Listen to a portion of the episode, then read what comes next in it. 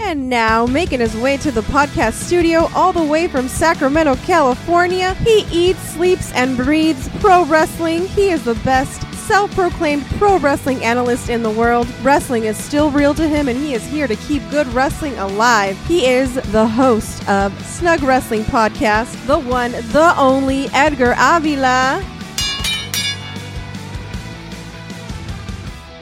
What is going on, everyone? Welcome back to Snug Wrestling with me, your host, Edgar Avila. Please be sure to hit me up on all my social medias at Snug Wrestling. It is that time again. Folks, it's that time to talk about what everyone has been talking about. The biggest wrestling show in history, AEW All In at the Wembley. We're going to be going over that and all the craziness and all the shenanigans that went down in London, England this past weekend. But first, let's get into some news.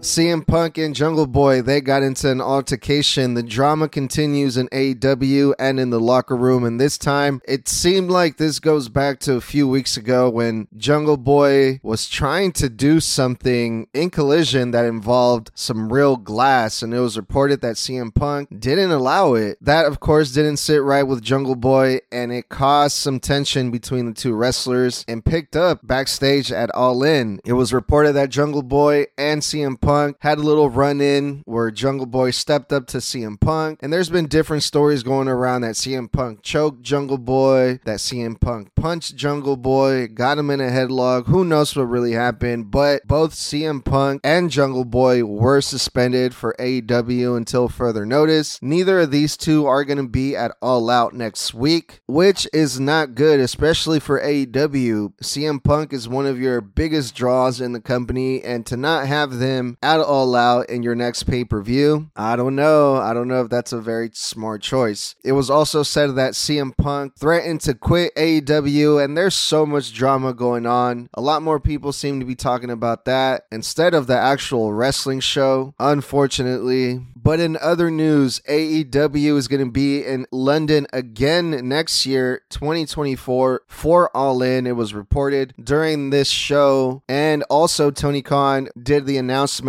after the pay per view to the live audience there in London, which got a nice reaction. But is AEW, are they going to be able to do the same numbers that they did this year, which was over 81,000 fans? Is it possible to reach that amount of people again? And to get that many people to attend the show, at this point, I wouldn't put it past AEW if they are able to make this a consistent thing. I predicted AEW was going to do 40,000 people this year at the Wembley, and they doubled my prediction. And people in London, they seem to love AEW. So I definitely think AEW can pull this off again next year. The issue that I'm having is understanding how is it possible that AEW can draw 81,000 people in Europe, in London, in the United Kingdom, but over here in the United States, the usual crowd attendance at their TV tapings are three, 4,000 people. So I'm not sure how that works out, but AEW is doing great numbers overseas. But all this talk about Wembley, all this talk about the drama backstage and the numbers, let's get into the wrestling matches.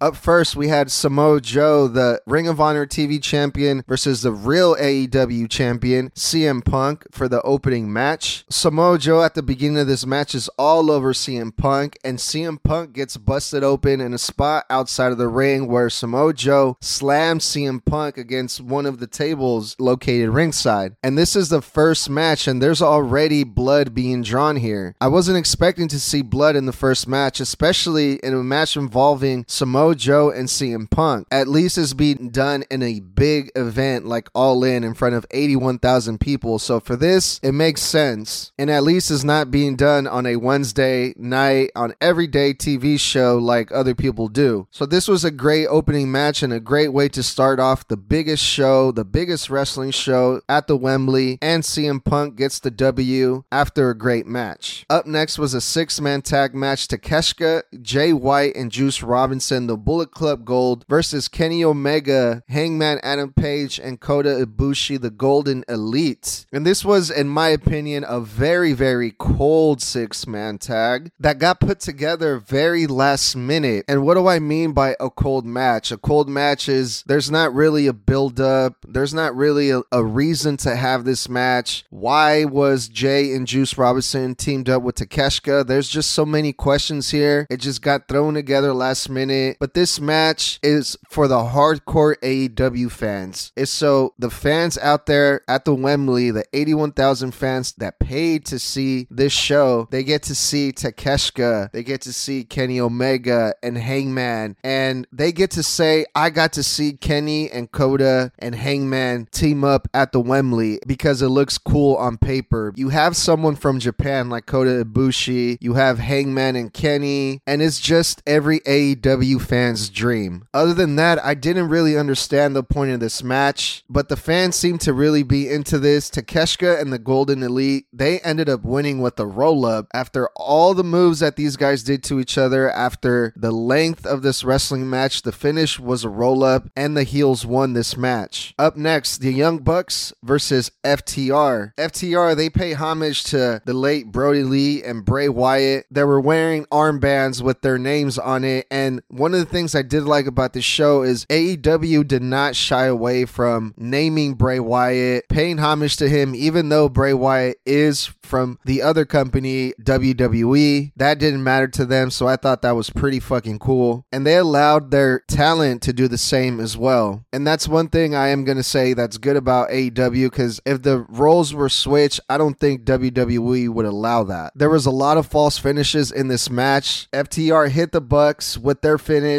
the BTE and then hit them with their own finisher, but that wasn't the finish. There was Fight Forever chance, and I thought at this rate, if they keep doing these false finishes, these guys are going to fight forever. They did everything and anything that they could to each other in this match, but I wasn't sure what is it going to take to get a winner from here. These guys would just not give it up. I've never seen so many false finishes in my life. FTR, they ended up retaining as they should, and this was a great match. FTR surprisingly went over the Young Bucks. I did not expect the Young Bucks to do the job for FTR, but they did. FTR retain the AEW Tag Team Champions, and now they can say they're one of the greatest tag teams in the world after defeating the Young Bucks. The Stadium Stampede match, and this is where shit got crazy. The match started off insane as we all expected because that's what this match is for. It's for chaos, it's for madness, and a lot of shit went wrong in this match. And I still have that image in my head of Penta stabbing Jon Moxley in the head with those skewers. That was a what the fuck moment for me. I couldn't believe what I was seeing. I literally cringed, and I thought that was the most ridiculous thing ever. I was just, I, I know Jon Moxley, he's done this before, but I didn't see how he did it the first time. This is my first time seeing it, and I was just thinking, like, what the fuck? That's literally the only thing that I can say to this. But this whole match was insane.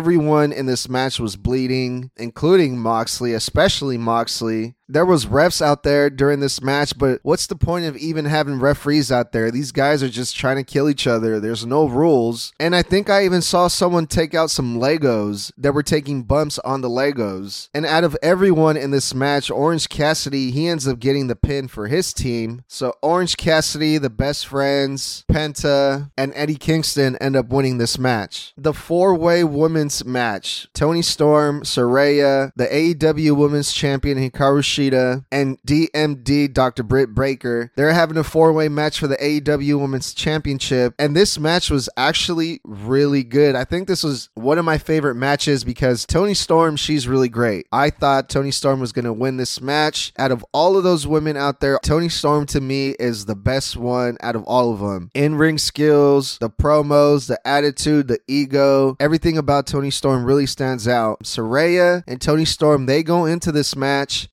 faction partners, as friends, and they're working together. But that changes very quickly throughout this match. The spot with Saraya's mom was amazing. I popped for that so big because Toni Storm was getting some heat on Dr. Britt Baker, asked Saraya's mom to hold Dr. Britt Baker for Toni Storm so Toni Storm can hit Dr. Britt Baker, moves out of the way last minute, and Toni Storm accidentally hits Saraya's mom. Saraya's mom sees that and she obviously is not happy about that. And that's when shit hits the fan for Saraya and Toni Storm. They start going at it and all hell breaks loose. Ruby Soho comes out and it's just chaos, but that was a really entertaining spot in the match and I really enjoyed seeing that. Saraya, she ended up getting the win just like I predicted. Saraya used the spray paint, or at least that's what the announcers called it, but it didn't really look like any colored paint. It might have just been some type of spray.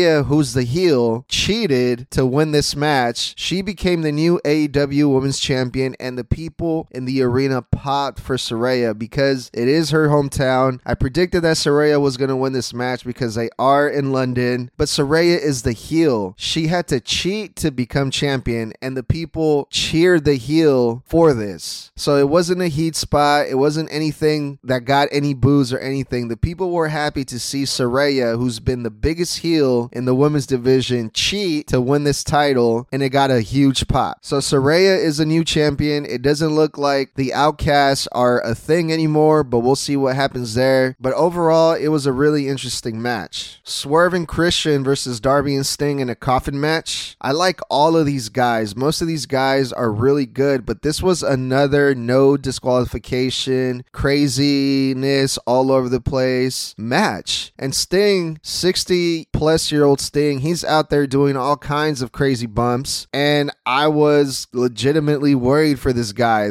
This guy's almost a senior citizen over there going through tables and body slamming people on coffins and using weapons and doing all kinds of stuff. But luckily, nothing too bad happened. Darby Allin and Sting, they ended up winning this match. Another one of my predictions that I got correct. So I'm getting a lot of these right. Jericho, Chris Jericho versus Will Ospreay was up next. And finally, we get a wrestling match in the ring with rules and no one's doing anything crazy or using weapons or trying to kill each other. Don Callis He's the heel manager and he's managing Ospreay, but people are mostly cheering for Ospreay, who has the heel manager. As I'm thinking about this, I see Sammy Guevara hit Ospreay behind the ref's back with the baseball bat to the head. So Chris Jericho, who's supposed to be the babyface now, supposedly, his partner Sammy Guevara is trying to cheat and he's using a baseball bat here. So this whole thing with the baby faces and the heels, it's completely thrown out of the window. I have no idea what's going on. The audience in the arena, they're cheering for the heels. I don't know if Chris Jericho's supposed to be a babyface now because he's cheating. Will Ospreay, his manager is a heel manager. It's just a whole lot of things that aren't really making sense. But the match itself was really good. And Will Ospreay, he ended up winning this match. And Ospreay, he's in a good run. He's defeated Kenny Omega and Chris Jericho in the past two months. And hopefully we get to see Will Ospreay and AEW again really soon. The House of Black versus the Acclaim, the Trios Championship. The House of Black, they do a nice little homage to the late Bray Wyatt when they come out. They have a lantern and they leave it out there on the ramp and it was a nice little touch. The wild card that the acclaim selected for this match is a no holds barred match. So we get another no disqualification, no rules, anything goes, and we get new trios champions. The acclaim get gold again, but this time it's the trios champion along with badass Billy Gunn, and 81,000 fans are having a scissor party in London at the Wembley Stadium. Man, I can't believe how over the acclaim have been and how over they are even across the pond. So that was really cool to see. I'm glad we get new trios champions and we get to see Billy Gunn, Mr. Badass himself, carry some gold again in his career. And the main event, MJF versus Adam Cole. Man, I completely forgot that there were in a different time zone and missed the zero hour. I woke up around 9 a.m. and I'm going through my phone and people are already posting about All In and I'm like, what the fuck? I thought this was going to start at 5 p.m. like all the other pay per views usually start, but no, I was wrong. By the time I bought the damn thing, I entered my card info, it was already time to start the main show and I missed the zero hour, or else I would have done a review about that one as well. But I saw that MJF and Adam Cole coming out with the Ring of Honor Championship, so they ended up winning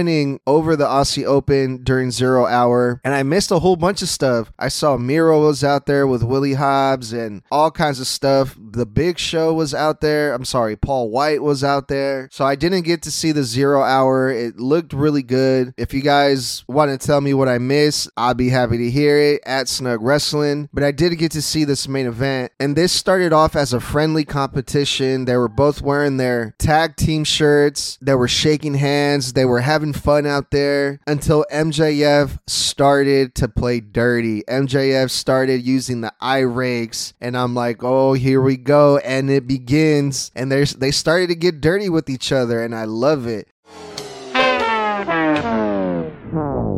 Hold on, hold on. Pause, pause, pause. You know what I mean.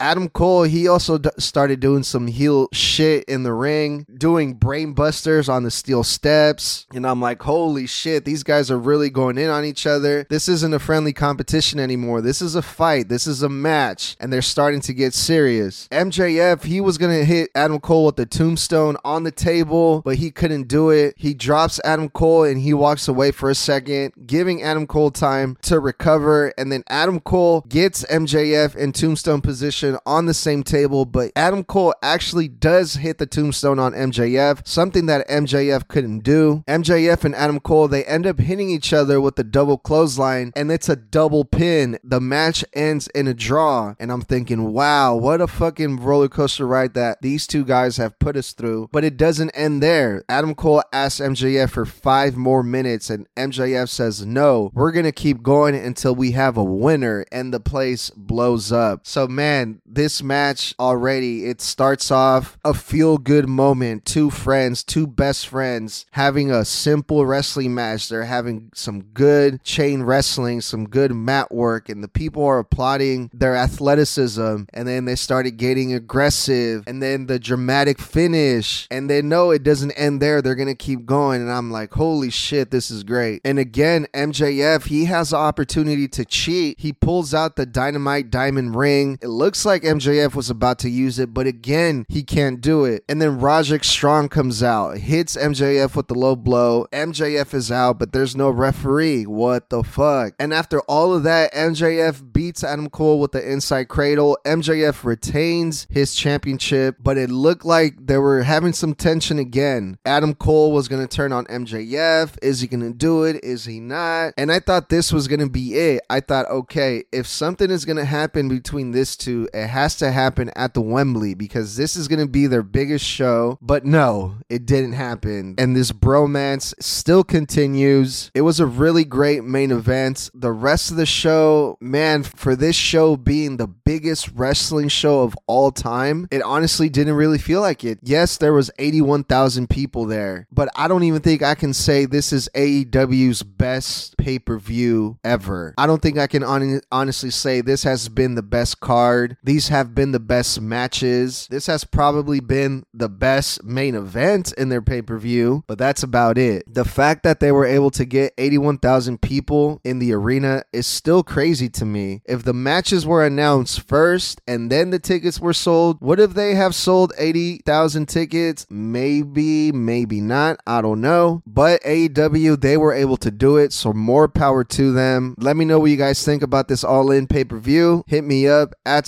Wrestling. Thank you guys for listening, and we'll talk soon.